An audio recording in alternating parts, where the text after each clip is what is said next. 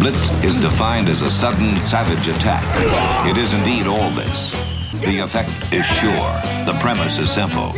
It's a basic, primal confrontation, man to man. No excuses are offered, none accepted. Welcome to the latest edition of Longhorn Blitz with horns247.com. Looks like a radio station. Now, here are your hosts lifetime Longhorn Rod Babers, Pure athlete yeah. I transcend race, hombre. Matt Butler, I don't talk man. I back it up. And we are chock full of that, man. Damn right. and Jeff Howe. It's still real to me, damn it. And that's the bottom line, because Stone Cold said so. If you're gonna blitz, come strong, but don't come at all. Coming strong with another edition of Longhorn Blitz with Horns 24 7, and we will try to come as strong as the Longhorns did their last time on the field.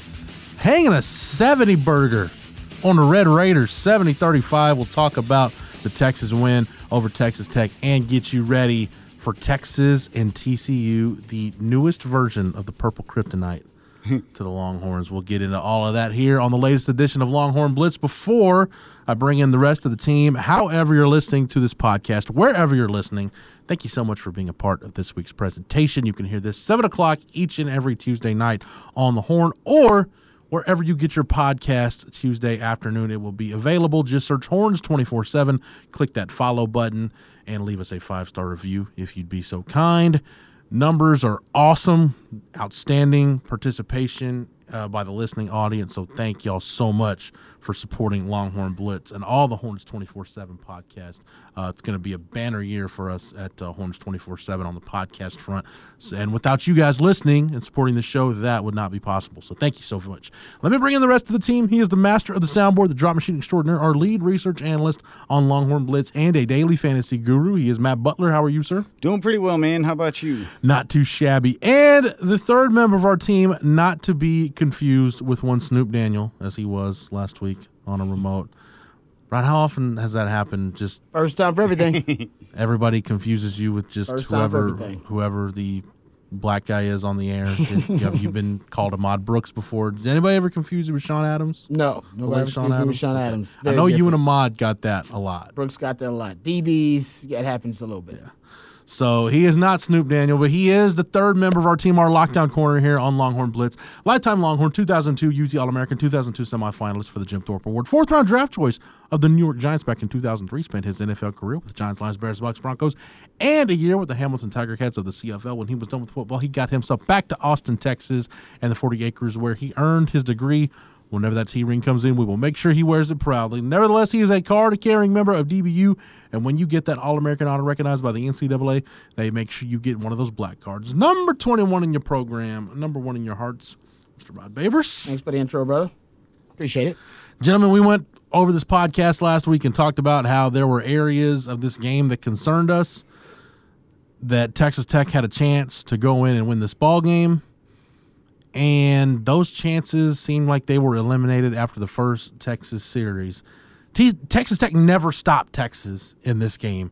The, of the 11 possessions the Longhorns had, the only times they did not score was early in the second half after they had built the 42 14 halftime lead, where Casey Thompson threw an interception. And then at the very end of the game with a failed fourth down conversion, which Steve Sarkisian was just trying to bleed clock at that point. But Rod, this was everything we talked about that Arkansas did to Texas, Texas did to Texas Tech.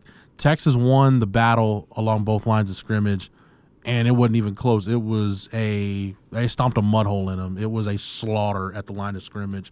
Uh, and we talk about I've talked about anyway the need for Texas to have a diverse run game. They were just running simple wide zone or that stretch play and a little bit of inside zone, and they ran it so well and so effectively. Sark never really needed to find anything else in the run game because Tech couldn't stop it. It was it was as dominant a performance up front in the trenches as I've seen from Texas in a long time. Yeah, I mean, it was a Old Testament style butt whipping uh, that they put on Texas Tech. I think the best stat that pretty much sums up how the offense is clicking is that for the first time in school history, Texas hasn't punted in back to back games, which is even Sark said for him that's he said that's out of the norm. Like that's an outlier. He's a guy that's got a really good track record offensively And he said that, yeah, that's pretty strange to not have to punt in back to back games. So the offense was clicking. Tech looked terrible. Let's just be honest. Yeah. I mean, that, I don't know what the missed tackle count was, but they were easily in the low 20s. Uh, and I don't know what the hell Pro Football Focus has, but just the eye test tell you that was that was low 20s. They were they were worse than Texas was against Arkansas in missing tackles. So You re- you ready for this number, Rod? I don't think I've ever seen a number this high. What they say? tackles. 27. 27. Yeah. I'm gonna say, I say easily. I say sometimes Pro Football Focus can, you know, I don't. uh, That number's a little off to me. That makes sense. That I'm glad you backed right that up, Matt, because. I'm like, my screen's got to be wrong. There's no. No. way that number's right, Yeah. but no, it's That makes sense to me. Um, and to give give Texas some credit. I mean, a lot of forced missed tackles by Texas and the running backs. Uh, and at least now, I think there is. You know, we have confirmation of some things now with this team. And yes, I understand it's Rice and Tech. I get it. We just acknowledged how terrible Tech is on defense and tackling, and we know how bad Rice was as well. But at least you get confirmation of Casey Thompson is the guy. Right, Casey Thompson is the catalyst. He is the magic elixir that makes it all flow. I know Bijan Robinson is the best player. I get that. He is the, you know, he's the category five force within this offense, but there's no doubt about it in terms of how everything how everything works efficiently and effectively and how it clicks, all those different moving parts that Sark likes, the motion, um, all the little details, the shifts, um, you know, the play action pass, the, the manipulation of the mesh point, RPOs, all that stuff it fits better. It's, it fits. It's more compatible with Casey Thompson as the starting quarterback. At least now you know that. If you look at QBR, uh, Casey Thompson has the highest QBR in the country Yep, right now. number one. Way ahead of know, you know. everybody. Uh, Pro Football Focus had him as the fourth highest uh, graded quarterback in Week Four. By the way, Henry Colombi. Texas Tech was number three, but we'll get into that later. But he is the guy, and it's you know, I, and I think Sark even recognized it too. Sark is I think growing real time as a coach. He recognized last week, you know what? He is a gamer. The guy's just the practices don't really add up in my overall evaluation because when he gets in the games, either performs at the same level or a higher level. Uh, his preparation, he acknowledged this week, his preparation sets him apart. All right, that's his his X Man ability, maybe his ability to prepare. That he dives into the game plan, he's ensconced in it, he's enveloped in the game plan totally. Uh, watches two, you know, two extra, three extra hours of film a day, uh, whatever it takes. He's so, in my opinion, dialed into the details. And even Sark admitted that, you know, that's a big part of it. He keeps all the other players dialed into the details. You know, why the shift matters, why the motion matters, why are we going tempo here, uh, why are we targeting this guy, why does this play going to set up the next play, why are we using this play to counter this play, all those different things. He said Casey basically is is breaking that down on a rudimentary level for everybody else because I think he is so ahead of the game mentally because of his preparation. And even Sark has admitted, yeah, that's what sets him apart. Now I'm mm-hmm. looking at all quarterbacks and I try to think, you know, what's their X Man ability? What's the thing they do? That sets them apart, that makes them better than everybody else. And for Casey, it'll it may be his football acumen and his preparation. Um, and I feel that too because for me as a football player, that was part of my X Man ability. I didn't have a lot of things that set me apart, but I knew I could put in more preparation and prepare and be and be better prepared for the moment and for my opponent than the, than everybody else. That's how I kept a Nathan Vasher and a Michael Huff and a Cedric Griffin from taking my job. All right, that was the only. way- How else could I do it? Yeah. you think I, I did it because I was more skilled than those guys? I was a, a better overall athlete than Michael Huff or Cedric Griffin or. Nathan Vasher? Hell no. But nobody was going to be better prepared than me. Nobody.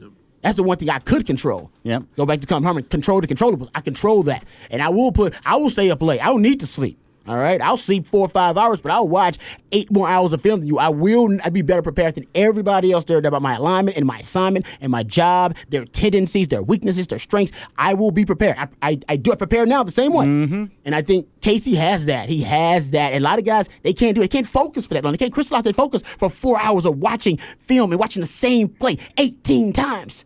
Everybody can't do it. Some people enjoy Some it, Some people they lo- they do right now. They say that uh, us as a you know just as a human race, we have the attention span of a goldfish, right? Give them about nine to ten seconds. And you talking about you talking about zeroing in and crystallizing the focus on a play for to watch it 21 times, so I can figure out exactly what that tendency is or what that little tail may be. everybody can't do it. He can't. and I think now you're starting to see that, you know, play out on the field. And in the uh, offseason, what we talked about when this quarterback battle was happening was like sort of, you know, you would hope that you could see something if Casey wins the job, that he would be your Colt McCoy to the Jevan Snead. And it sort of played mm-hmm. it out that way where you had the maybe the more athletic or the guy with the skills that were a little bit better, but the guy that outworked, out practiced, and understood everything. And remember, if you watch back at the 05 documentary, a lot of those times in the background, it's Colt McCoy just staring and learning and absorbing in that backup quarterback role and that type of guy that he was behind Vince and that team. And when you learn good habits from a guy like Sam Ehlinger and learn these type of things, that you can have that process. And now it's played out that it really does feel that he is that just it would be your stereotype in him living up to every single one of just the old senior quarterback or the veteran quarterback that's going to get his shot and has been mm-hmm. waiting to do it. And he's the type of guy that it seems that, you know, you do have a guy that's playing a little bit the way Colt McCoy played whenever he took it over and out of nowhere he was able to go and really exceed a lot of national expectations just because he was a guy that didn't necessarily have the skill set that popped on the front end to get you that job early. I think it's even more rudimentary than that with, with Casey Thompson's preparation. Uh, I'll, I'll credit my colleague Chip Brown at Horns 24 7 for mentioning this in the offseason in terms of trying to figure out, okay, who wins the job, who can, who can, who benefits more, and, and uh, you know, how, how are they going to handle it? I remember back in the spring, Chip bringing up, look, if Casey Thompson wins this job, he's in grad school. yeah. So he's got an infinite amount of time, much more time on his hands than a redshirt freshman Joe who's Burrow still playing. taking a full. Yeah, When exactly. Joe Burrow played. Everybody said Joe Burrow. Russell that was a big Wilson reason why he won the Heisman was because he, he's already graduated. So That's, that's, what Russell Wilson did his Yeah. senior year. That's- of- He's, he's in NFL. He, by, by the way, now this is, he's on NFL time, right? Yeah. He's studying film and preparing almost like a pro because he doesn't have to worry about the academic side. Yeah. But what you brought up, Rod, I, I think there's there, there's something to that, and I think people need to understand that. Hmm. When we talk about watching film, there's a right way to watch film, and there's a wrong way to watch film. Like you can sit Yeah. in the film room for eight hours and not learn anything. Not do it. Yeah, Exactly But to your right. point, waste your damn time. Yeah, but to your point, Like I remember. says. I'll never forget this. I remember watching the football. I, I- one of my favorite things the NFL Network does is the football life documentaries. Mm-hmm. Love those.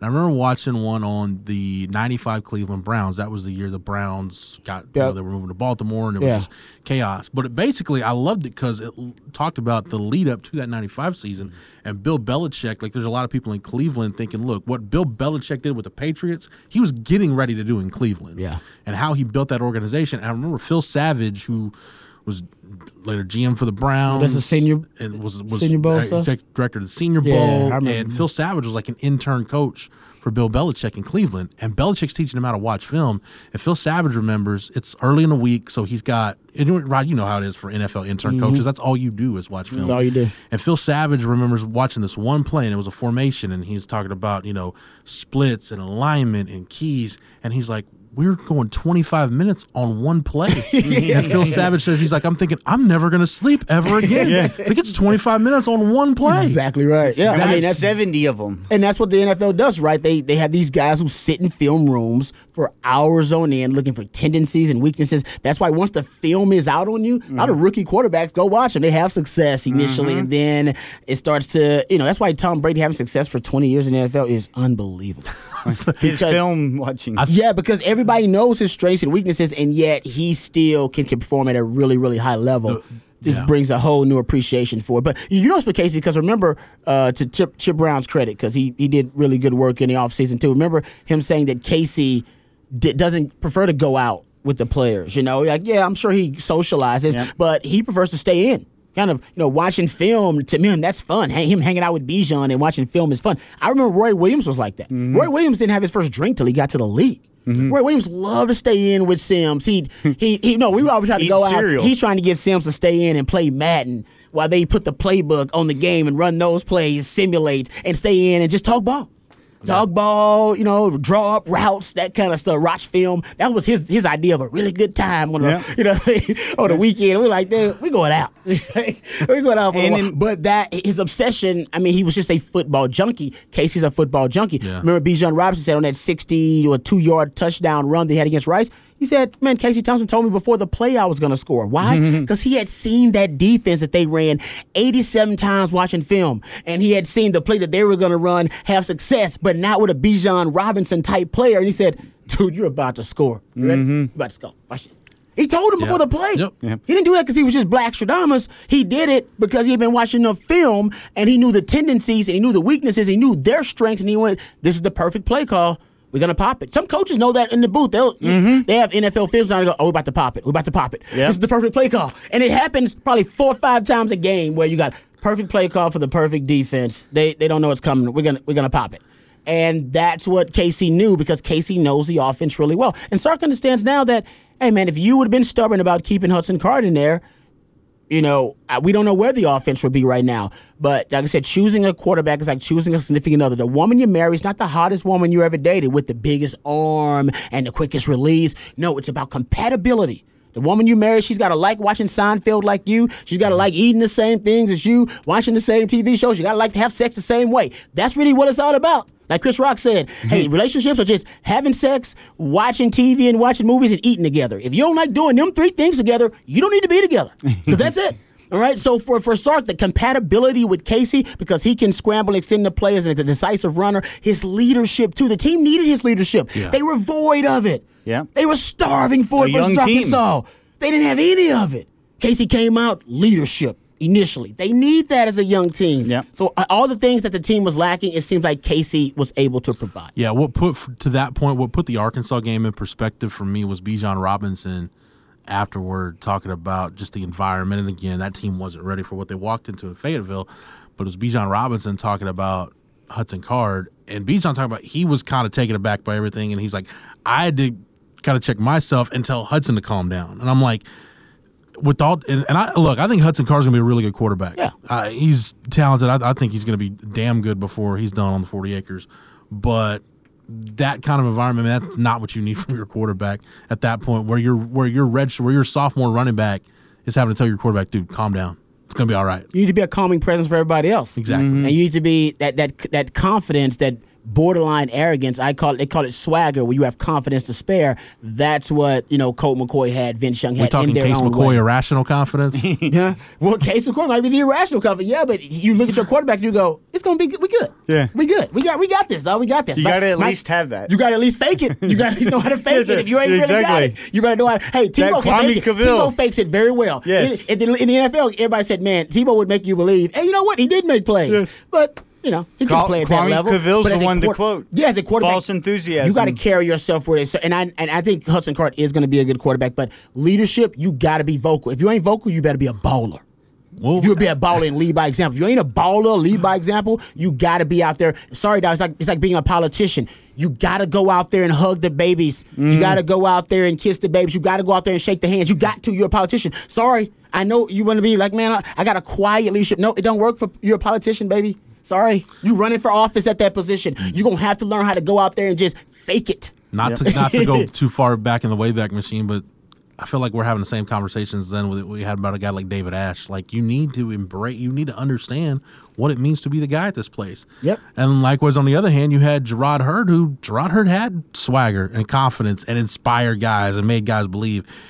At just some point, you're just not making plays, or you're hurt, or whatever the case Exactly. is, and that's that's why You need both. that's why I feel like Rod Texas fans, some of them, there's there's a there's a portion of this fan base that didn't appreciate Sam Ehlinger, and I'm like, Oh. you you had a guy that understood, that got it, Yeah. understood what it meant to be the quarterback at this place, and understood what A that meant to be the to be the face mm-hmm. of this franchise. Agreed. Like he got it, and I think in a lot of ways, man, Casey Thompson gets it. But when we talk about this offense, Rod, you know, Matt, I don't know. I'm trying to pull it up right now. The run game numbers I was showing probably of their design runs. I think they for the backs. I think it was 39 mm-hmm. zone plays to seven. Yep. I think gap gap power schemes. I mean, they ran wide zone, they ran stretch, and just stop it. gutted Tech with the Tech couldn't stop it. And that's to me, it's hard to take away from a guy that you know was the Big Twelve Offensive Player of the Week and Walter Camp National Offensive Player of the Week and counted for six touchdowns. As good as Casey Thompson was, and he was damn good. Damn good. Right. I think the story is how good that offensive line was because Tech or not, I didn't expect them this year to roll anybody just rolling guys off the ball and look like a really good. We talked about how long it takes to become a really good zone blocking offensive line. It mm-hmm. takes time. It takes it takes reps. It, ta- it it's a very cumbersome process, but credit that offensive line, man. They looked really good. It looked so good to the point where yeah, Denzel Okafor got called for a holding penalty early in that game, and your initial reaction was like, "Oh, Denzel Okafor held again." Man, I watched the replay. It wasn't a hold. Hmm. He just mauled the dude so bad, he got called for a hold, and it, I did not expect that performance from the offensive line to be that just straight up dominant. Yeah. No, I agree with you. It was uh, you got to give them credit. Obviously, we understand the competition, Rice and Tech, uh, but I agree with you. I think they're more technically uh, proficient. I think they're more fundamentally sound. Uh, and even Sark brought this up. They seem to be. I get it. It's Rice and it is Texas Tech. It ain't Arkansas. they seem to be playing with a little bit more nastiness. Right. There seems to be a more nasty uh, kind of uh, abrasive, aggravated tone about the offensive line. Now we'll see against TCU, and later on as they go, you know, into Big 12 play against Oklahoma, if they can keep up that same type of energy, because it's easy to have that energy versus Rice and versus Tech. Against Arkansas, didn't have that energy. All right, all right. So let's be honest about that energy. Trust me, I remember those games against teams where I had a man. The, trust me, that my trash talk went up a level when I played against, Against Baylor back in the day in Tulane or Kansas. Yeah. Rob Hughes out there like Dion, I'm Yeah. dancing. You know what I mean? Like, yeah, trust me. Against you know against other teams, you know, I, yeah, I trash talk a little bit, but you know, I make No, sure I did it with so a more Rob, moderate Watch tone. after you do a pick six against Oklahoma, you don't celebrate at all. You no, put a kneel and I, just walk I, to I the did sideline. Yeah, I thank the Lord because I was So like, Rob, thank God. basically what you're saying is the uh, the New Mexico Please let's win the game. the New Mexico State trash talk is a little bit different than when you're lining up from Reggie Williams in the Holiday Bowl. yeah, exactly. There you go. Uh, so I Hey, get wait, that. Can I just mention that real quick? So that game came on a lot this offseason, the 2001 Holiday Bowl. I don't know why. Why? I don't, wow. I don't know. Strange. Man, people forget how good that Washington team was. Man, they were y'all tall. Yeah. I Like remember how Jeremy tall they were. Stevens, like Jeremy six, Stevens, six eight, six seven, and Reggie you were- Williams like six four, six Dude, they were so tall. They had just had tall guys all around that team, and I, I don't know. remember New that. Haslett Pacific Northwest got him from Sasquatches. Yeah, you're right. Taught, taught, taught him, taught him, how, to, taught him I- how to run go routes. I remember that, dude. That was uh, that was that was actually a tough game too. That was a good game. I remember that. Yeah, but uh, but I digress. no, no, no. Thank you for bringing it up. I appreciate that. That's actually uh, Reggie Williams was the first round pick, by the way. I way. would say, yeah, I, you know, takes a pride. I don't, I don't know how we did against them that day, but yeah, I digress. um, but no, I do think that they are they are better. The offense line is better. We don't know how much better just yet. And honestly, the truth is, I don't know how, if we're gonna get a true test of that versus TCU. I'll tell you, man- we won't. Because TCU, Is horrible. this ain't show. This ain't Well, show. no, this ain't TCU the TCU from Texas four or five is years putting ago. up 50 this week. Can I say I'm this? betting In, on can I say this in Ooh. respect? Matt, look at Matt. I gotta say, I, gauntlet Matt, do, Matt usually doesn't make. That's a bold proclamation, sir. Matt doesn't usually My do man that. and Matt over there just laying them That's a down on the table. That's a prognostication. So Uh, yeah, let me say this in respect to TCU giving up. Matt, what'd they give up? Three fifty on the ground. Yep, 350. 350. And actually, on the ground. when you look at their yards for us, it was 6.7. And I looked at the zone to gap scheme. It was 36 zone to 14 gap schemes. So they, they were not able to defend SMU's zone scheme running game. And against Cal, I mean, you're talking about the two D1 teams, big time teams they played. It's 6.7 yards per rush, which would put them at 127, right there ahead of Rice. But if you count their first game of the year, uh, 6.1 yards per rush for TCU. And then if you look at their yards per pass attempt on the season, 10.1. Like Tanner Mordecai, the backup for Oklahoma that Texas saw, you know, He lit 'em you- up. Yeah, just And that Cal quarterback, lit up. they kept throwing. Dude, they were throwing deep on the corners And Chase TCU. Garbers sucks. He's not even a good court. like literally. No, they were throwing it deep on. I watched that whole game and I was shocked that This is the Cal's. Matt Butler hot take edition. Oh man, No, I, I can't He's believe right. I put my money on it this He's week, right, and I man. bought the TCU's or SMU's backup running back. Some guy named Siggers I had never heard of ran for Trey 110 yards against them. When you What look, SMU had three three hundred yard rushers in this game or two? uh, two, Two. you had Ulysses Bentley broke Bentley and 10 s- tackles. There were 20 missed tackles from TCU. Dude, that's crazy. Man. yeah, from TCU. A Gary Patterson defense with twenty missed tackles. To put that in perspective, I, I in reference to the Texas Tech twenty seven missed tackles, I went back and I just thought of a game off the top of my head where Texas missed a lot of tackles, like under Todd Orlando. and I Oh, thought I thought- 2019 Oklahoma would probably be a good. Yeah. Oklahoma was. Uh, in that to where CeeDee Lamb basically Yes. did whatever he wanted that day. Texas missed 24 tackles in that game. So that game uh, kind of epitomizes a bad missed tackle game. So you had Tech with 27. But you were, going, you were going up against better See- talent. You have like CeeDee first round picks and second. you're going Yeah, up because against Jalen talent. Hurts. Bijan, Yeah. Bijan had 10 this past week on 18 attempts. So far this year, Bijan 36 missed tackles forced on his 70 rushes, more than Yeah. less than every other run. And then when you look at Bentley, Bentley had 20 carries, 10 missed tackles forced. You know, you look at that you let the SMU back do that to you. So you're looking at that. Now you got the best well. backfield in the Big 12. Texas is averaging 7.2 yards per rush this year. I was going to say, in respect to TCU, SMU does legitimately have one of the better offensive lines in the country. Yeah. But, yeah, it's good offensive line. but if better than is it better than Texas offensive line? Yeah. Yeah, it is. it is. and I like the Yeah, TCU offense. Duggan and Evans, those guys are going to score so much. The way that, like in the second half, you had Tech scoring, so it made Texas continue to score. That's why I think Texas will get to 50 because we'll also give up 30. Man, the Big 12 is just so bizarre right now because when you look at Oklahoma's struggles, uh, K State without Skylar Thompson, and gosh, even Will Howard got hurt in the Oklahoma State game. Did he really? They're down to when you're, got, you're down to your number three quarterback. It's nobody's winning unless your number three quarterback is Cardale Jones and you got first rounders all around him and all pros all around him. You're probably not winning with your number three quarterback in college football. Uh, you know, Oklahoma State, Spencer Sanders isn't turning the ball over. He didn't last week. He, he last week is probably one of the outlier games for him. But I will say, if he can start to stack performances like that, Oklahoma State's scared because the defense, I think Oklahoma State actually is for real. They can win with and their their skill position guys were hurt earlier in the year. That's what mm-hmm. Oklahoma State got told me. He Said they're just starting to get healthy at the skill position, Yeah. the wide receiver position. So they may be. They you haven't had a game where everyone's healthy. Somebody, 'cause Sanders Exactly. was out, somebody in this league guys. was going to be point. somebody in this league was going to be sneaky. I mean, West West Virginia had multiple opportunities to win that Oklahoma game. Which, by would you watch that game, Rod? Yeah. I got to watch that game on Saturday. I'll tell you what that was about for this for the reputation that the Big Twelve gets. Oh, it's a soft league. People, it's just naturally people don't watch this league as much as they probably should. Man, the collisions in that game that was about as violent and physical a game as you'll see in any league. Yeah. at Oklahoma, West Virginia. They got after it. Um, I, it's I loved it. Oklahoma fans calling for Spencer Rattler to Spencer be Rattler benched. booed, got the Garrett Gilbert treatment in his own house. Yeah. Uh, so they. But I yeah. say that to say this, man, guys. I'm not saying Texas is going to win this league or they're the favorite to win, but this league looks as wide open as it has in a long time. It is. It's wide open. I mean, Baylor looks better than people thought Baylor was going to look. Um, Terrell Bernard got hurt this week. That He did, drastically yeah. affect their defense, though. Oh, in a negative way. absolutely. He's the best player on their defense. Yeah, I think he's. I thought last year he was the best defensive player in the conference. Argument. You can make that argument In a year where Yeah. you had Mike Rose and Joseph Ossai, Totally agree really good defenders in this league last year. I I thought he was the best defensive player in the yeah, conference. but I agree with you. The league is up for grabs. It's up for grabs. Anybody can win it this year. I year. didn't think it It's would be, but it is. Yeah. And you know, guys, the way the way you, You know, I would say it gets better every year. We know They that. They suck at the beginning of the year. They get better every year. What's your thoughts, real quick? We'll just go conference tangent real quick. Uh, Rod, what are your thoughts on Pump Fake Purdy, man? Because it's not.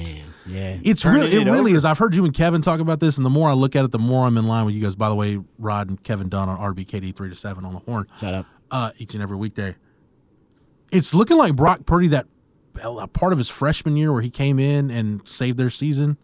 That's looking like the outlier. It is. for who Brock Purdy is. Brock Purdy's body of work suggests he's just a guy. Yep.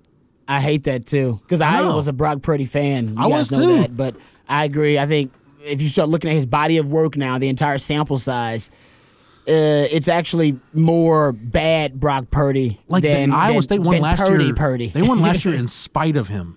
Yeah, and this year I think they were banking on him kind of you know progressing, and last year was just an outlier that he was really really bad last year and had a bad year. But the truth is he's been just as bad this year, if not worse. I watched some decisions he makes, and he just he can't That's fit. the main thing. His decision making is bad, but he can't fit the ball in tight windows.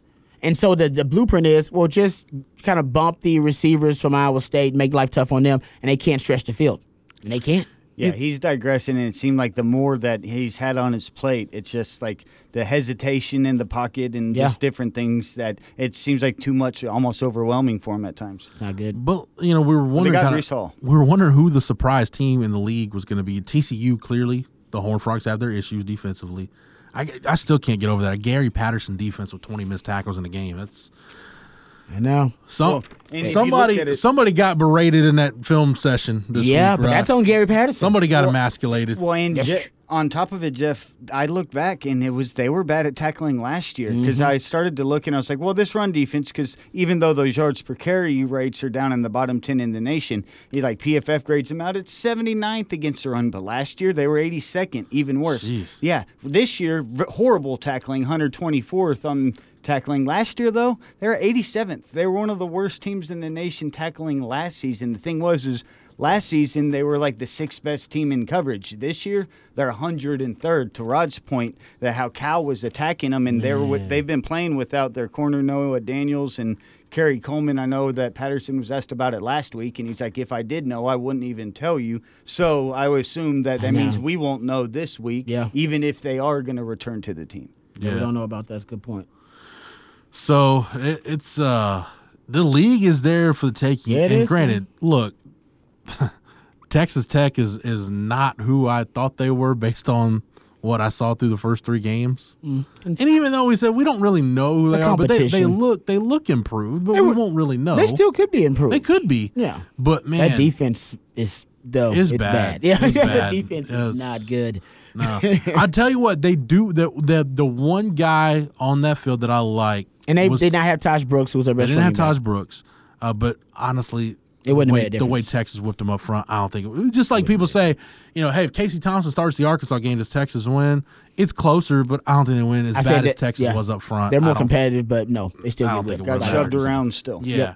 Um, the one guy like on that Tech defense, not because he he was the only guy that was kind of willing to make plays at one point was Taylor Demerson at safety. Yeah, You know, he had the big PBU, denied Xavier Worthy a touchdown. He caught the pick in the end zone. Yeah, Seemed like that. to be the only guy on the back end willing to stick his face in there and at least try to make a tackle. you're right. Uh, but like like the Xavier Worthy 62 yard touchdown run, I I was watching it from the press box and I I'm sure Tech people heard me, but I was like I was like, man, that is sad. Yeah. that was just a sad. No, that was a defense that had given the, up. He catches the Yeah. ball in the middle of the field, and there are like four white jerseys around him, and mm. he just pinballs off of everybody. And it's like it was like watching. Honestly, it's like watching Jamaal Williams or Taysom Hill in Provo at Yeah. 13. It's or like, CeeDee Lamb versus Texas. yeah, Yes. it's like was one of the dude, moments. It's like, dude, like- come on. Like, yeah, and it's like Xavier Worthy. I- Listen, he's doing great. He's awesome. Twelve receptions, 188 yards last two weeks. But he's like 165 pounds, guys. I mean, you should you should go in there with reckless abandon. He's It's not like Megatron's out there, you know. Hundred percent. right. So, but I'm with you. I but I, but I would say that Texas did a really good job of you know run, they're running through contact now Yeah. uh, and absorbing contact, running backs and the wide receivers too. So I'll give those guys credit. Xavier Worthy's plays he plays bigger than 162 pounds. Same way DeVonta Smith Yeah. did. Yeah, great point. Yeah. I agree with that too.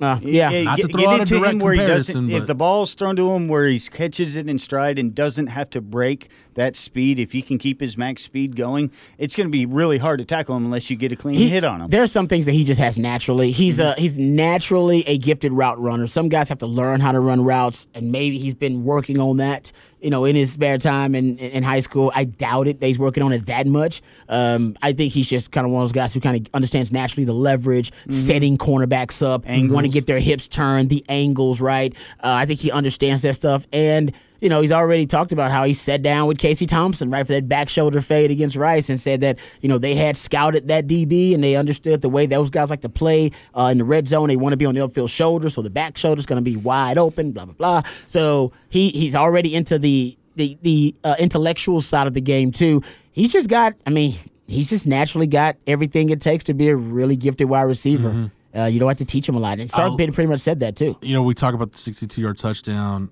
The play that I love was the three yard touchdown that he caught with his release on, in the in the in the around around the goal line. I mean, that's Yeah. that's What we call it, the back of the end zone? Which Yeah. one? Yeah. Yeah, that was nice. that I the, saw the that. footwork. Uh, that's the kind of stuff like you watch Amari Cooper do that or Yeah. Mm-hmm. Michael Crabtree. It's that to be able to set up a DB and stack them in that short window. I mean, Yeah. I mean, you're right there on the goal line. You don't have a lot of time and a lot of space to set him up. And he set him up pretty well with probably, what, 12, 15 yards to work with, something like that? Something Maybe- like that. Yeah, it was a pretty compressed area. Uh, but no, Xavier Worthy was good, and I feel like we're this far into the show. We haven't even talked about Bijan Robinson yet. We have a little bit, but That's true. man, it's he the best for is- I said this before the season.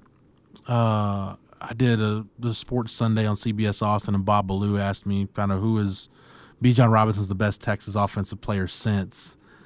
And I didn't think I, I didn't answer the question directly, but I said, you know, he he's in that. To me, he's in. He was already in that that Jordan Shipley towards the end of his career, uh, Cedric Benson category where you pretty much know what you're going to get from him week in and week out. I'm it's with just a matter of how's he going to do it. That's a great point. Mm-hmm. I'm with, I, like you're you're surprised now when you don't get. That's why we take it for granted. We're already taking it for granted. Yeah. We're, you're, yeah, su- he had 100 yards. you're surprised, right? The end of last year, we were. Yeah, the surprise would be if he doesn't get, you know, 150 plus, you know, all total yards together. He is, I, I do believe it. And I, I think he's the best running back in college football. And I Yes. know at least you can have the conversation as a Longhorn fan and you not be dismissed or scoffed at. He is that good. And I think with Sark and Sark's ability to funnel usage in creative ways to different players, we've seen that with Xavier Worthy, of mm. course, we've seen it with Bijan. It might be the magic combination that he needs to put him in the Heisman conversation, considering so far all the Heisman front runners to start the season, and he had the best odds for a non quarterback to start the season, at least during the preseason. They haven't, nobody's really, you know, took off yet. Nobody has really made us had a statement performance uh, for their Heisman campaign. I know Bryce Young's playing well. Bryce Young uh, Matt Corral's, right Matt. Corral's probably right there in the conversation, but I don't know if it, it's not going to be Sark's like he's not going to be his priority to give him the ball for the Heisman. That's not going Right. to happen. His priority is winning the Big Twelve, which it should be. Uh, but I think they're going to need Bijan more down the stretch because of his game changing ability. So he's going to have a chance, especially the next two weeks, to be on that big stage, Texas OU, uh, where he can make those Heisman esque plays. I'm ready to make my Bijan comp. Um, ever since he was recruited, everybody's like, "Who's he remind you of? Who's he remind you Yeah, of?" I'm people like, always "Well, ask that. He's, I see, I see a little bit of Cedric Benson in him because of the footwork, and then there's just uh, there's a, Mm. a few guys along the way he reminds me of. But Rod, I'm gonna go ahead and say it, and I don't care if five years from now people listen back to this and call me an idiot, but my favorite football player of all time was Emmitt Smith. And the more I watch Bijan Robinson, granted, yes, I do understand that my favorite player of all time has rushed for more yards than anybody in the history of the National Football League. The more I watch Bijan Robinson, the more I see Emmitt Smith. Wow. A modernized version where Mm. like he's because Emmitt didn't catch the ball like I don't know if you had Because he didn't use explosivity- him. Yeah, they didn't use him in that to. way. But there were times when they Yeah. needed him to. No, I remember that. He was one of the better receiving backs in the league. I And remember that. i- if you just add the explo because I don't think Emmitt had the explosivity No, that Bijan I agree does. with that. I agree early with in you his on that. early in his career, he did. I, I True, don't, but yeah, I think, Emmitt like- didn't separate from guys like Bijan does. I think Good point. Bijan's going to go into the league Yeah. and immediately be one of the best running backs in the NFL. Like that's how good he is per touch. Like if I you can look at him and the, what he's going to do, like that dude's going to be one of the outliers that you see a freak like Zeke get drafted high for and stuff. Like Bijan in a modern offense, like I could see a team like Shanahan or Reid or one of them like being the one not afraid to pick him in the first half of the t- fir- that- first round because he's a wide receiver and a running back and he can take on the blows. Like yeah, he's a six foot two twenty five freak. It's crazy. I, I love your comparison, Jeff, because I think Matt makes a good point about the separation, the explosivity, and but I think you're right. As a receiving threat, images wasn't used enough, and if they would have used, they didn't need him. I mean, he Yeah. just dominated. Uh, but his ability to absorb contact while also using it to adjust his balance. Yeah. It is it is such a strange, like intuitive thing. Like you you definitely cannot teach that. Right. But he absorbs contact and will use it. And Sark talked about it too in a way where he uses it to balance himself. So he'll set himself up, see the defender coming from his right side, Like LeBron and almost yeah, and almost to adjust to the to, to to absorb the force to adjust to it. He will you know like lean into it, Uh-huh. but with the expectation that it's gonna propel me. Once Yeah. I hit it, boom, it's gonna propel me back the other way, and I'll shift my balance. And he almost comes, he almost ends up running straight, like right up. It's weird, man. LeBron does that in the lane. Like Yeah. certain players are able to do that. It's The crazy. Anticipating and he the falls contact. forward at all times. It's his balance is what makes him unique. Nobody has the balance of Bijan. Like, Bijan, it's yeah, freakish. Bijan's balance is freaky, man. That is probably what his X Man ability is. Like I haven't seen a running back with balance like that. No, I've never seen a running back like Bijan. That's how unique he is. He's Trust me, like in my football soul, I, I would never make that. And Emmitt had that. like Emmitt had some of that. Where Emmitt would just bounce like a ping mm-hmm. pong ball. Boop, boop, boop. Yeah, Yeah, he just had to bounce around. Barry Sanders. He like Yeah. uh, you know, like a six-foot Barry anti-Cowboys Sanders. fans like, oh, he ran behind the best offensive line ever. That's true. Go pull up some Emmitt Smith highlights and go watch him. Go just go watch him in the open field. Like you said, Rod, it's just that that weird way how you can absorb contact and like almost use it to your advantage to to reposition yourself. Uh, his, But he can also juke you the or ability, run the ability you. to it- it- it's that it's that unique balance of being able to make guys miss in space and being able to operate in space comfortably and make plays out there, but yet playing the game in a phone booth, you're comfortable, you know, being an inside zone runner. Yeah. And even to your point about kind of where you can see it and how just guys see things differently, it's almost like in NASCAR. I remember like people used to talk about Dale Earnhardt, like he could see the draft, like you know, guys, some guys Mm-hmm. can feel like he could see it coming. It's just it's just that freaky sixth sense that some guys Oh, yeah. have. Uh, I asked Bijan about you know this offensive line that we talked about it last week. They become competent running the stretch play Yep. Uh, they become competent running that. And I, I asked about, it. he's like, he said, I love it. He said, because you can get a feel for the flow of the defense. Is like whether you need to just follow your guys or whether you can, if, if they're if they're pursuing the right way and you can kind of stick it up in there and find a gap. He's like, or if they're over pursuing, he's like, you can feel it and hit a cutback. He's like, I love running the stretch play. And I'm Oh, like- yeah. And I'm like, for a young running back to, to be able to to enjoy something cerebrally the way he does, it's just it's it's freaking man. Texas fans, you're watching something special, and Mm-hmm. you're only going to get it the rest of this year and next season because you ain't going to get it for full years. So No. whenever you see number five, enjoy it. Enjoy Yeah. it while you got it. No, it's uh, interesting. It reminds me of that, you know, when Mike Shanahan came up with his, you know, famous Shanahan, you know, zone blocking scheme, and of course the outside zone is a big, big part of that. Um, it was originally when his time with the Raiders, because he had, you know, Marcus Allen and, o, and OJ, and, uh, Bo OJ Jackson. Simpson, Bo Jackson. I don't want to say OJ Simpson, Bo Jackson, and he, he just basically he said, I, I don't want to, I don't want to pigeonhole those guys into why you would need to run through this hole. You need to, Yeah. you know, we're gonna have you running through this gap. We're gonna have you running this place. Like those guys are so gifted. I'd rather give them a range. Mm-hmm. He said and that's what the outside zone basically it gave great running backs a range of choices and options. and they were const- Ricky's favorite play. yeah, they were constantly moving and evolving. And a defense, you really, I mean, you can pick a hole, but you may pick wrong. All right, so I think that's and that Bijan is perfect for that play. It's why because a gifted running back like him, not saying he's you know Marcus Allen or Bo Jackson, but gifted running backs, you want to give them options because they're going to make a better choice than you as a coach will go. Well, we're going to run the uh, we're going to run a little back. We're going to run a gap power scheme here uh, through the A gap, or we're going to run through the B gap. We're run this like no, don't don't pigeonhole them. Those Yeah. guys are so gifted, they'll be able to make space because they can interpret the play better than you can call the concept. Yeah, and if when you said Ricky right there, Jeff, it reminded me of something that when Rod was talking about his ability to, take contact and be able to fall forward, like I really with watch Bijan's legs, like he has the quickest feet, and what you, you always heard about Ricky's jackhammer feet and his mm-hmm. ability what, to keep him going. Yeah. And Bijan, his feet are so fast that when he's normally players are stumbling and falling, his feet are able to catch up like a cartoon faster than his body and keep him up, and he's able to get more yards. And I just think he's just it's like the same thing. Some people have an innate ability with eye hand coordination. Yeah. It's like his feet and his coordination. It's just tied together. Yeah. and That's that's mostly where he reminds me of Emmitt Smith. His Bijan's hmm. feet never stop. That's a good one. I like when that. when he's falling, like when every other human falls, his feet are so quick that he's able to keep them going and keep his like balance. like when when I think about great running backs, like Barry Sanders is one of those guys you can't compare anybody to Barry Sanders because No. there was there wasn't one before him, hadn't been one since. Nope. Like you got. His- Barry Sanders is the running miss. backs what Brett Favre is the quarterbacks. Like you watch Barry Sanders highlights and you're like, okay, that's everything you coach a running back not to do. yeah, exactly. Is what he does. Yeah, totally agree. You know? Yeah, no, I totally agree with that. Yeah, he breaks all he breaks all the football logic, or at least defies it. Yeah. Mm-hmm. yeah. And so that, but that, so Barry Sanders, like, is a bad example because, like, his feet would stop constantly and he could change directions. Just, God just made some guys. Nobody set up defenders like Gary. Uh, no, Barry Sanders. Nobody No. set up defenders better than he did. No. Um, as a matter of fact, I saw, I was watching a Barry Sanders highlight the other day and I saw this, is, it pains me to watch it, but they're playing the Cowboys in a 91 Oh, that's a divisional game. run. It's late in the game. And he kind of, he kind of gets balled up and squirts out and Mm-hmm. literally runs behind Tony Casillas, who was standing there looking around. Looking around, yeah. Can't find Barry Sanders, and Barry Sanders is right behind him for like a 40 yard touchdown. Say- yeah. and like on that has same play, Ken Norton Jr. gets turned around. I'm like, that's two guys that were like Super Bowl defenders. Like Yeah. Ken Norton Jr. and Tony Casillas, damn good players. And they look like it looked like They're like Texas Tech defenders. yeah, what the? Uh, uh. yeah. There's so many of those runs by Barry wild. Sanders. He does it to a Patriots guy. The I same remember thing that the Patriots safety he got him turned around. Harlan Oh, Barnett. man. He I just knew how to play their back. name. What's his name? Harlan Barnett. Good the only reason I remember that guy's name because Well you, were- you were the guy 'Cause that Barry was Sanders made you leave your jock on the field.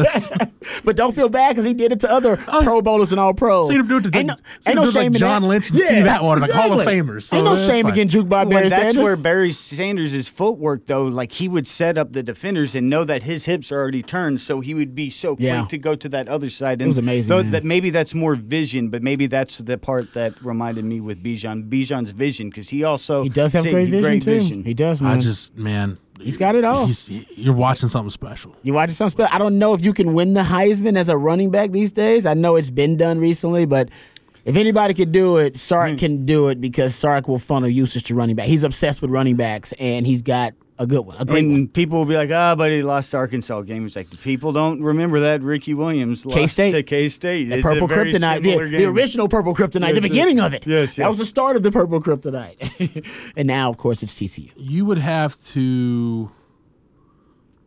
I'm trying to look. I'm I'm just looking at uh, Derrick Henry's numbers. Yeah, he had to get to 2,000, right? Yeah, Derrick Henry Gotta get got 2,000. to 22-19 Yeah, for you got to break two thousand, even to, to, to for me to be in a conversation. I don't He think he's going to do it shot. this year because Sark's not concerned with that this year. But next year, it, I could see it happening. But because you're so deep at running back, And a I receiver. don't know if it's going to happen either. Yeah. because you're so deep at running And back, you and throw he- to him. and you throw to him. It's about touches. So I don't, I don't know. I mean, Christian McCaffrey, I guess you can look at his numbers Mm-hmm. in terms of usage, but I don't know if he's ever going to. I don't know if we're ever going to make Bijan's that not going to get that workload. Breece a Hall's going to have purposeful more numbers. Yeah, priority for that Yeah, because Derrick Henry had over 2,200 yards for a national championship team.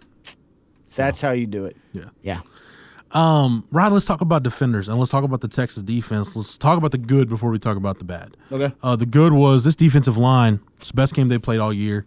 And as excited as I was about the offensive line, I think I came out of the game at least initially. I uh, initially watching it from the press box, I was more impressed with the offensive line. When I went back and wa- rewatched the game and made notes, I think I was more impressed with the defensive line because they did what I felt they needed to do going into the game. We talked about Tyler Shough, the best way to affect him, and even though you only saw Shough for about what a quarter and a half, uh, the best way to affect him would be get organ. You got to get pressure organically. You got to get it with your front four, your front three. Yeah. You got to generate pressure that way and make plays, and they did. And again, it was guys that the plays they made were just so spectacular. Like take the Moro Ojomo play to end Tech's first drive Yeah. That defied every rule you're taught as a defensive lineman defending a screen pass. because as a defensive lineman, when to to properly defend a screen, you're taught, man, if that quarterback keeps dropping back, dropping back, and you realize he's dropping back too far, you got to realize at some point something's up. Plant your foot in the ground, get back Get the other way because it's a screen pass. Yep. But Rod, he got there so fast, there was no need to do it. He was right on top Just go, of Tyler Shough. Yeah, go make the damn out. play then. Go be a football player. Exactly. Don't be a robot. Be a football player now. You're there. So that the Alfred Collins tackle, everybody looks at the sack, and we'll talk about the ghost Mm-hmm. No, the front, tackle for radar loss, though. I got you. When he But shot the the gap- nobody touched him. When he shot the Nobody gap. put a hand on him. But it's because he was low and he had BGO. And he's such a tall, gargantuan, mammoth presence out there. I think he dominated forever, just, you know, with probably bad technique. Yeah. All right, I didn't watch a lot of high school film of him, but I'm sure a lot of people just couldn't handle that guy on the front. And when you get to college, like, no, you got pad level matters. You got to get low. Your center of gravity's got to be right, and you got to have BGO. And maybe now he's starting to learn like the BGO, and I got to stay low. The combination that can be tough for guys because a lot of guys like to t- pop up mm-hmm. when they when they come out of their three point stance. No, no, no, no, no, pop, pop up, drive, yeah, drive out, don't pop up. And I think for him, because he's so big, maybe it took him a while, but when he gets it, and, and maybe the lights going off, that could be scary. And that's the thing that he's not the body type that he may actually have the opponents looking him, not thinking he can be that quick until like he gets off the line like that, and it's like, oh wow, I haven't seen anybody do that. Yeah. No, I, I hope man he if they gotta they gotta start playing him more and if he starts playing at a high level that defensive front I love that Amoeba front though that we saw in it had a couple Yeah. goofy looks. I mean I call it from what I've heard, from what my experience we used to call it a vertical stack but I I've never seen them stack three they always will stack two and the point is the same point right it's basically like a, a game a twist or a stunt I called it the uh, I called it the the Greg the Greg Robinson spinner package on steroids. You remember he ran the spinner package with Jackson Jeffcoat where he would stack He would him stack, behind exactly, the nose vertical or stack. stack him behind the three Exactly. technique, And then he would go either way. You're basically giving your best pass rusher a two way go. Yep. Well, That's and exactly at that right. point, you're Yeah. basically cutting off the wasted half second that it takes to run a stunt or anything instead of having To the come guys all to the go way from across, separate situa- You're yeah. a half a second ahead. It confuses the opponent, but then you're already halfway there and you're a second ahead of where you would be if Yeah. you were going to be stunning. Yeah. No, it's, I love this. It's great. And let's be real, like mo- most of your most of your stunts right now, like you've got you've got those stunts, but the two most common stunts, the, the twist you'll see D lineman play up front, they've got different names, but this is how I know them. You've Mm-hmm. got basically a tech stunt or an X stunt. The tech stunt is you'll see the tackle like attack the outside shoulder, the offensive tackle, and the end will loop around inside and hit the B gap. Uh, or that's the opposite, where you'll see the X stunt, where the end is going to crash down, attack the inside shoulder of the guard, and you'll see the tackle loop around. If you got an athletic three technique, that's how you can free them up. But Rod, most of your stunts now feels like, unless it's some kind of run blitz, most of your traditional stunts, you're only doing those either in long yardage situations or in surefire passing downs because if the, if it's a situation where the playbook's open, man, the ball's coming to Matt's point, the ball's coming out too fast. You're you're never going to get there. Yeah, no, I'm with you. And I think, uh, you know, the, the, the other way that you affect Texas would be a delayed rusher with a twist or a stunt. So it's a delayed one. Yeah. Just want to force the offensive line to have to communicate on the fly and have to adjust on the fly. Mm-hmm. That's something Texas hasn't done really well. Tech tried some twists and stunts, but they were just getting didn't. Well, manhandled. and- and it didn't matter. They didn't have the situation. Like, like Sark says, you got to earn the right to get a team in third and long where you can run twists and stunts. Otherwise, you know, they, they're going to dominate the game and Tech control the game. They they are at a they are at a tech stunt. It was a text on the fir- on the first drive, and the end is looping around, and man, Junior Angilau just I mean he just destroyed that poor end. Yeah. that tried to cross his face. Yeah. And it, and as a Texas fan, that's the kind of stuff that made you proud. Like, not only did they recognize it and pick it up, but man, he finished the play, just buried the dude. Yeah. just destroyed him. No, they did So, that a lot. But going back to the Texas defense, I I I feel like this is going to be the tip of the iceberg for Pete Kwiatkowski. You know, Yes. you call it radar, ghost front, amoeba, whatever label you want to put on it. Uh, and it's not like we haven't seen that attack Texas before. Manny Diaz, we talked about Manny Diaz running ghost fronts. Mm-hmm. Yeah. Todd Orlando did it. Uh, I don't remember. I don't remember Vance Bedford doing it a ton. No, No. not a lot. Well, in 14, they didn't need to because And Chris Ash didn't do it a ton either. No, but again, you had Ossai. Who, Hey, third down, kid, go do what you do. Mm-hmm. Exactly. You got one of those guys. But that's kind of stuff because Rod, we talked about it. Like Pete Kwiatkowski doesn't have. I think of all the first year Texas defensive coordinators, uh, Pete Kwiatkowski's got the least favorable personnel for an for an like an, an immediate big time turnaround. And it's not like you're even having that big of a tournament. Chris Ash, they were a top 30, 35 ish defense last year. No, it, would have been ideal to have last year's group. Yeah. Honestly, right? Because you had see, you had safeties that were veteran players. You had Joseph an NFL player. Ossai, Joseph Daquan Ossai is an NFL Graham. player, yeah. That would have been the ideal year to really have it. Um, and I mean, even uh, uh, is, is the, the Juwan Mitchell.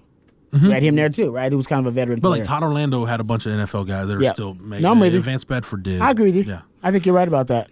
So, but so I think from that standpoint, Pete Kwiatkowski is going to have to get creative Mm-hmm. and, and do some different things to freak guys up. But going back to Alfred Collins, I think that's the one guy you've got up front who can be a difference maker, who can just wreck a game plan. You need to accelerate his development, coach.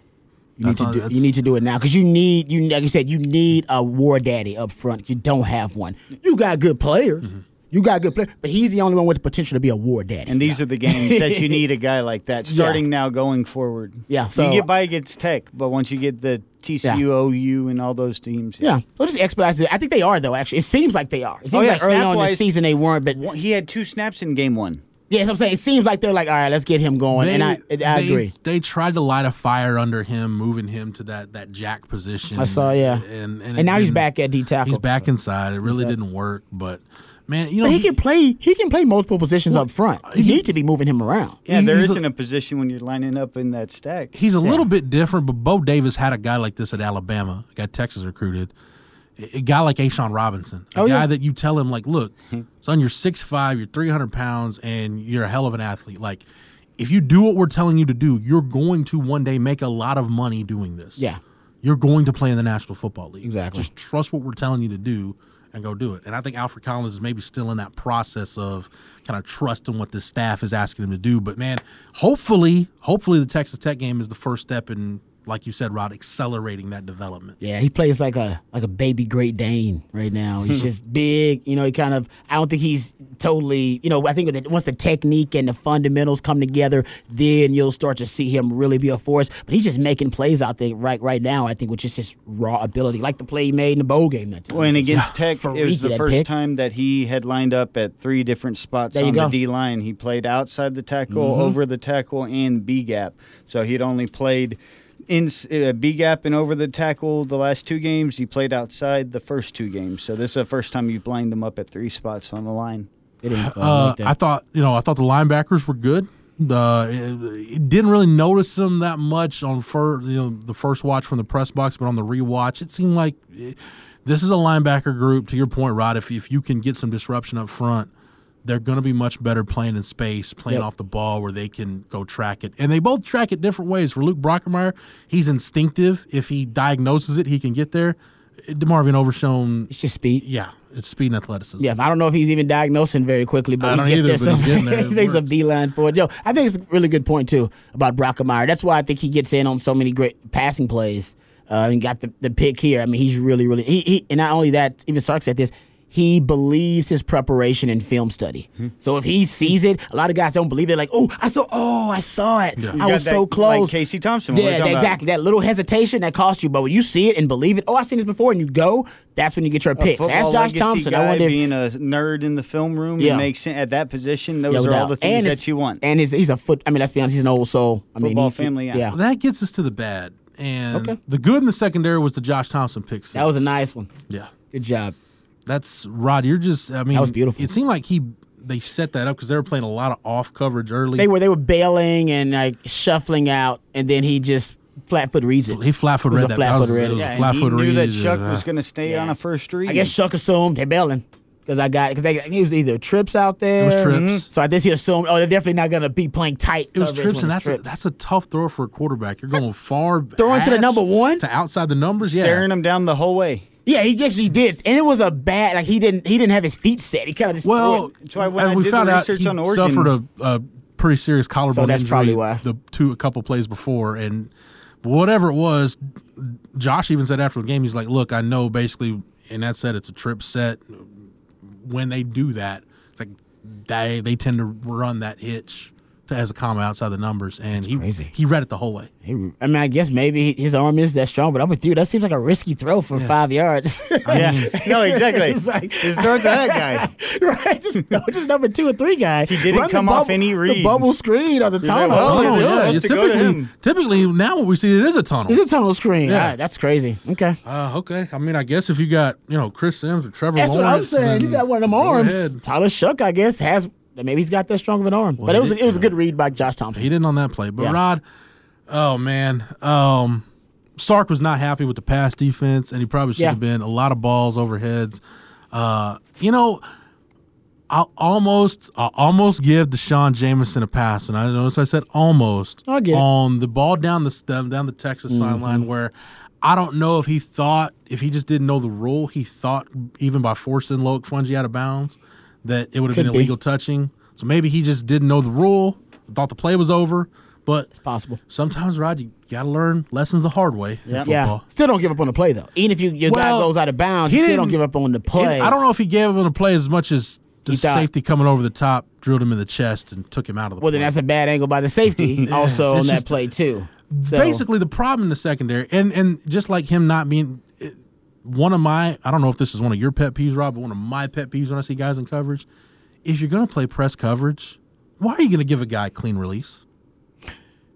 You know how I felt about they. I mean, yeah, They- but I would say that's been a problem on the Forty Acres for like Oh, wow. eight years. Like, and Yeah. nobody is really. Try, I mean, Holton Hill is probably the last corner that actually Holton Hill and Kris Boyd would try to get their hands on guys. But Oh, it's two, two guys, by the way, who were starters in the National Football League. uh, shout out, yeah, Holton Hill hooked up with uh, the Cowboys, their practice squad. So shout out, he has a yeah. They, both of those touchdowns given up by D'Shawn Jamison were man coverage, and he has inside leverage. And yeah, I think it's just sloppy technique. He's just he's just getting sloppy. It's just that And simple. It, it's it's you have to minimize explosive plays. In other words, if, if they're going to throw it 35 yards in the air, make it a 35 yard catch. Don't make it a 70 yard touchdown. And that's on the safety there. The safety's got to be in a better position, especially on the one where he gets the wide receiver gets pushed out on the sideline. Kind I mean, School's got to be able to make that play. Yeah. Brenden Schooler's got to be able to make that play. Don't, 'cause don't, don't Jamison knock your had- guy out of the game. Yeah. It was the three for three allowed for 155, but 77 were YAC yards. So, like, if you make that tackle, you're holding them to a lot less. Yeah, and, yeah. The way your defense is playing, hell, you probably hold them either to a field goal or to zero scores because Tech wasn't necessarily moving the ball mm-hmm. that well. Yeah, it's like you're, Yeah. you're already giving up. A, it's already a bad play. Don't make it a god awful play. Yeah, and I think for D'Shawn as a DB, I know this it is a cardinal sin of some DBs. You can't you can't make it if you're D'Shawn Jamison. You can't be reflecting on the last bad play you made or the mm-hmm. last good play you made and let that affect the current play. And that's what happened to D'Shawn Jamison. Um, Uh, real quick on the BJ Foster touchdown, I had somebody try to tell me on the board because when I watched it from the press box, I was like, "Oh man, BJ Foster just rotated over late." Nah, Josh Thompson has some because I think they're in cover three. because they wrote. I know they rotated late. It looks like they're in cover three now. Maybe their rotation rules change when you know maybe they because I I think don't the know. The D'Shawn Jamison guy, D'Shawn Jamison is up top. His Mm-hmm. receiver runs like a an, a- a- an in route or a crossing route. Mm-hmm. So maybe they're supposed to rotate the coverage. He goes to the high safety, and then BJ Foster goes over, basically ends up playing man, and then Josh Thompson keeps that. But if it's cover three, it was a smash concept Yeah, on on that side, uh, on that front side there. So if it's smash concept, as a DB covering the third, if it's if it's cover three, haven't watched all twenty two, Josh Thompson's supposed to let that flat route go yeah. Yep. and go carry. help out his help out his help out his uh, safety because he's looking he's reading number two and he's Yeah. supposed to sync with number two. If it is cover three, look like cover three to me. Somebody tried to tell me on the site it was a, it was a zone blitz. I'm like, it was not a. They, they weren't blitzing. It's just Schooler's rotating over late, and Foster was rotating. And to me, Yeah. initially it just to me initially watching him from the press box, it looked like he rotated over and, like you said, Rod, either I I don't know what the deal was. It just looked like he got over too late. Or He did. underestimated Myles Price's speed and just just didn't get over. That's it. very true. But that's if he but that that, that to me says he wasn't in man. Because if he's in man, you go get that guy. Like Yeah. that's your guy. Yeah. Like why what what what you doing? right. If it is, it's a sloppy uh, pre uh, pre shell look. Then, so I, I don't think they're in man. I think they were in cover three. But three. the TV copy was even worse than my. It look in the was, and I haven't so- I haven't watched all twenty two, so I can't confirm one hundred percent. But it looked to me like they were in cover three, and like I said, in cover three, cornerback is reading number two. Number two was the guy to end up catching the touchdown pass. So you sink, you sink. You don't, you don't, you don't bite on the smash route. That's that's a cover three beater. They're trying to get you to bite on the smash route, mm-hmm. and they can go up top on your safety. So if you were there to help out, that's why BJ Foster. Remember, he's coming. It looks like he's coming over late, but I think he's just trying to stay inside leverage over the top. Because he's like, oh, I got, I got help on the seven route because my corner's gonna be there if it's way, way deep in that corner, which it was way, way deep in that corner. So I, I, I think it was cover three, and I think BJ Foster was like, oh man, my corner wasn't there Like I said, bit on the I was disappointed because I really wanted to get a good look at it on the TV copy, but there was no all the angles were just. All the angles are terrible. I, I was, just, but I, if you read the look, the linebackers, they're all dropping back in zone coverage. The linebackers underneath, they all dropping zone coverage. And then I think Schooler comes down is in, in dropping down like the hole there. Yeah, mhm. So to me, that says cover three. yeah. Yeah. I Okay. could be wrong. I could be wrong. I don't have the all 22. I don't have the God's view. Either way, B- BJ Foster's had better days than he had on uh, on Saturday. Yeah, he, he's the reason they got that pick, though. Uh, Luke Brockermeyer pick. That's BJ Foster coming mhm. in, knocking Yeah. the ball loose. So, Yeah. he made a play or two. That's you know, I know we got to wrap up, but man, I would almost if you weren't so deficient at safety right now, which they're not really deep at safety right now, no. and maybe you can't. And ah, maybe you know, Pete Witkowski can't do it right now. If I'm an NFL team, I take a flyer on BJ Foster as a linebacker at the next level. Interesting. Wow. You think he can beef up like that? I mean, got- we've already seen him do it. I got to go look at what Lavonte David was when he came No, out. for Uh, sure. Nebraska. Type-wise. Right? He was Was, like 210, I think. was he? He was somewhere around Yeah. there. There are a couple of. No, you're right. Bar, was it Barron? Uh, remember him? Um, There's a plays few guys linebacker in for the the Rams right now, now. but he was a safety, I believe, Yep. with Alabama. oh, Mark Barron, yeah. right? Yeah. Well, he, he kind of did that transition. Yeah, Go Mark look, you I know there's some there's some of those stories. There's actually If I'm more, an- more of those stories. If I'm an NFL team, that's how I view BJ Foster. I view him as a linebacker. Interesting. I think he's just better if you watch him in run support, fill in the alley, and in tight court. Like he's, I think he's really good playing inside the box. And if he's covering tight ends I think he's. and I think running he's. backs, I think at this point he's an infinitely better box defender than he is playing over the top. and he's had that instinctively. Even as a freshman, he was Yeah. he was really good in the box. Remember, Yeah. he was great at blitzing. He had a natural timing for it. You might be onto something there. I don't, man. In the in the new age of football that we live in, where you want positionless football, I don't doubt that B.J. Foster could make that transition. Especially now that you got teams playing sub packages. They're playing dime now for their base. The Browns, mm-hmm. Patriots do that a lot. So real quick, a couple seconds left, Rod. What's your biggest worry going into the TCU game? Cornerbacks and Max Duggan's scrambling ability and the cornerbacks on the outside. I am not worried about Gary Patterson's defense, and that, that's the At first all. time I've ever said that in I'm going into the I'll tell matchup. what, I'm gonna be worried about it until I see it for myself in person. I, I've seen that defense, and it I've ain't seen good. it this year. It- it's worth. I It's ain't, I, like ain't, fa- I ain't falling for the banana in the tailpipe. So Uh, I, put- know. And maybe there is no banana to put in the tailpipe. Yeah, I would say Gary Exactly. Patterson is It's a two- different banana, Gary Patterson man. is two and eight, I believe, in his last ten games prior to the Texas game. Yeah. and yet Texas is what two and seven versus TCU. It's in something last crazy like the- so yeah, he loses a lot before the Texas game. The to week your before point, and Jeff. after, it's like two and fourteen. It's crazy. it, it is. But like when I just went and took Bill Connelly's basic metrics and the way that you look at offense and defense, it basically this week's game grades out just like the Tech game last week it- on paper. If you just look at this TCU team, weird to say that. All right, we'll see how it all plays out on Saturday at 11 a.m. Uh, in Fort Worth. Uh, yeah, I'm with you, Rod. Quarterback run game. I want to see how Texas defends it because didn't they didn't defend it all that well against Arkansas. And that running back head to head matchup. Enjoy it, man. Bijan Robinson versus Zach Evans. It's gonna be fun. It's Got gonna to be tackle fun. Zach Evans. Yeah, I'm more worried about Max Duggan Me trying to go over the top, taking easy shots at our corners. Because that's if I am, that's where I go. I start, I start taking their, shots at the their corners. receivers are weak this year, but I agree with you. Duggan's the biggest threat. I'm with I'm with you on this, Rod. Uh, I'm worried about Max Duggan in the run game. Your corners are going to give up plays. To me, the focus for the corners now is you're going to give up plays. Like I said, don't make a bad play a god awful play. I agree. Great Yeah, point. Tabor were That's where I'm at with these yards corners. per depth. No, you're right about that. And weird, more so D'Shawn Jamison than Josh Thompson. I agree, and I did not think that going into the I season. either. I thought Thompson would be more of the the weak link, and he's he's played better than D'Shawn Jamison so far. Well, if te- if, Tex- if Texas Tech's backup quarterback attack number five, I have no idea that that's where Max. Uh, no doubt that that's where Max Duggan's going to go. Yep. no doubt. All right, we'll see how it all plays out on Saturday. Matt, thanks for everything, man. You're more than welcome. Rod B, appreciate the time and the knowledge. Anytime, anybody, anytime. For Matt, for Rod, for everybody at the Austin Radio Network and the Horn 1049 1019 AM 1260, streaming on the Horn app and at hornfm.com, where you can hear Rod B on RBKD each and every weekday from 3 to 7. Shameless plug. You can also catch myself and Craig Way each and every weekday on Light the Tower from 10 to noon. And thanks to Matt, get all of our archives, our classic interviews and shows on the Longhorn Blitz SoundCloud page. Yep, just type in Longhorn Blitz. Don't forget to search Horns 24 7 anywhere you get your podcast. Click that follow button to get every episode of Longhorn Blitz. And don't forget to leave us a five star review. For the Horn family, for the Horns 24 7 family, I'm Jeff Howe. Thank you so much for downloading and listening. And we will catch you again on the next episode. You've been listening to Longhorn Blitz with horns247.com. Remember, for the latest Longhorn news 24 7, visit horns247.com.